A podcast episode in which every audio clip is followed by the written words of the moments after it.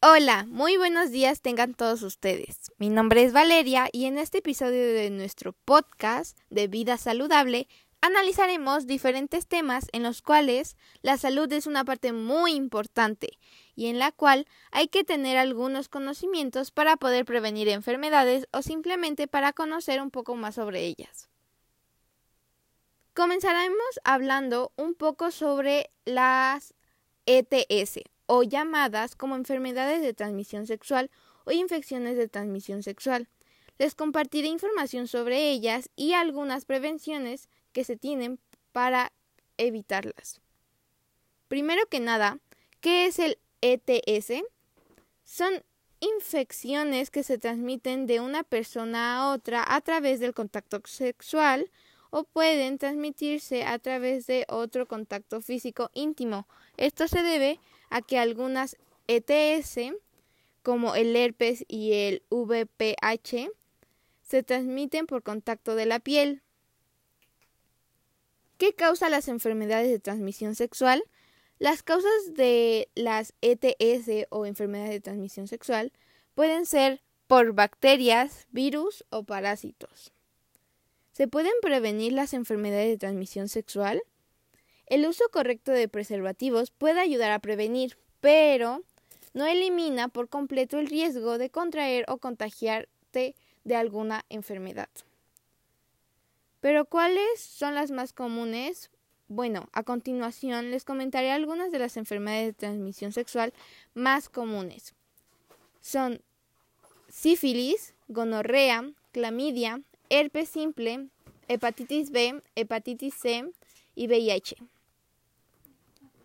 A continuación, hablaremos sobre el embarazo adolescente y cómo es que esto afecta y tiene un muy negativo efecto en la salud de la persona, tanto en la sociedad. ¿Qué es?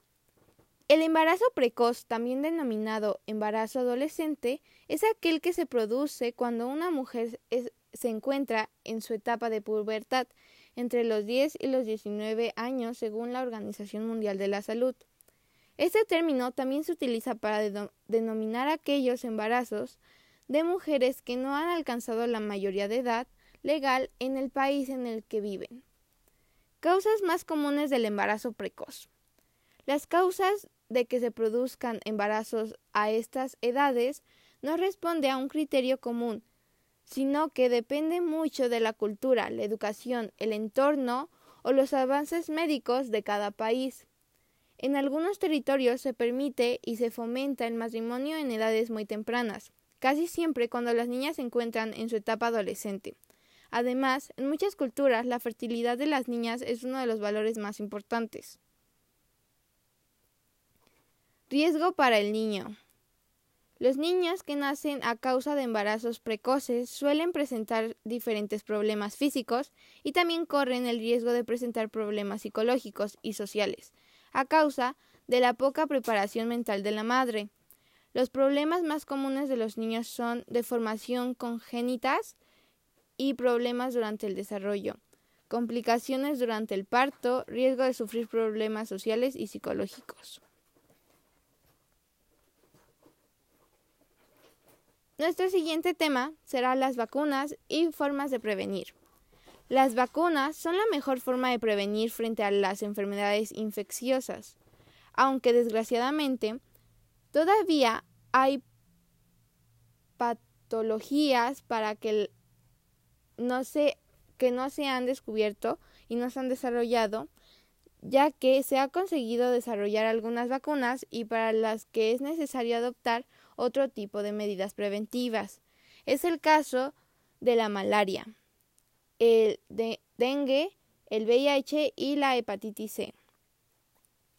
El mecanismo de acción de las vacunas se basa en exponer al paciente a una cantidad mínima y segura de virus o bacteria que previene ha sido modificada para su salud con el fin de que el sistema inmune de esa persona aprenda a reconocer y atacar la infección si en algún momento de su vida el paciente se encuentra expuesto a la misma. De esta forma, o bien no resultará infectado, o sufrirá una infección muy leve que podrá combatir fácilmente.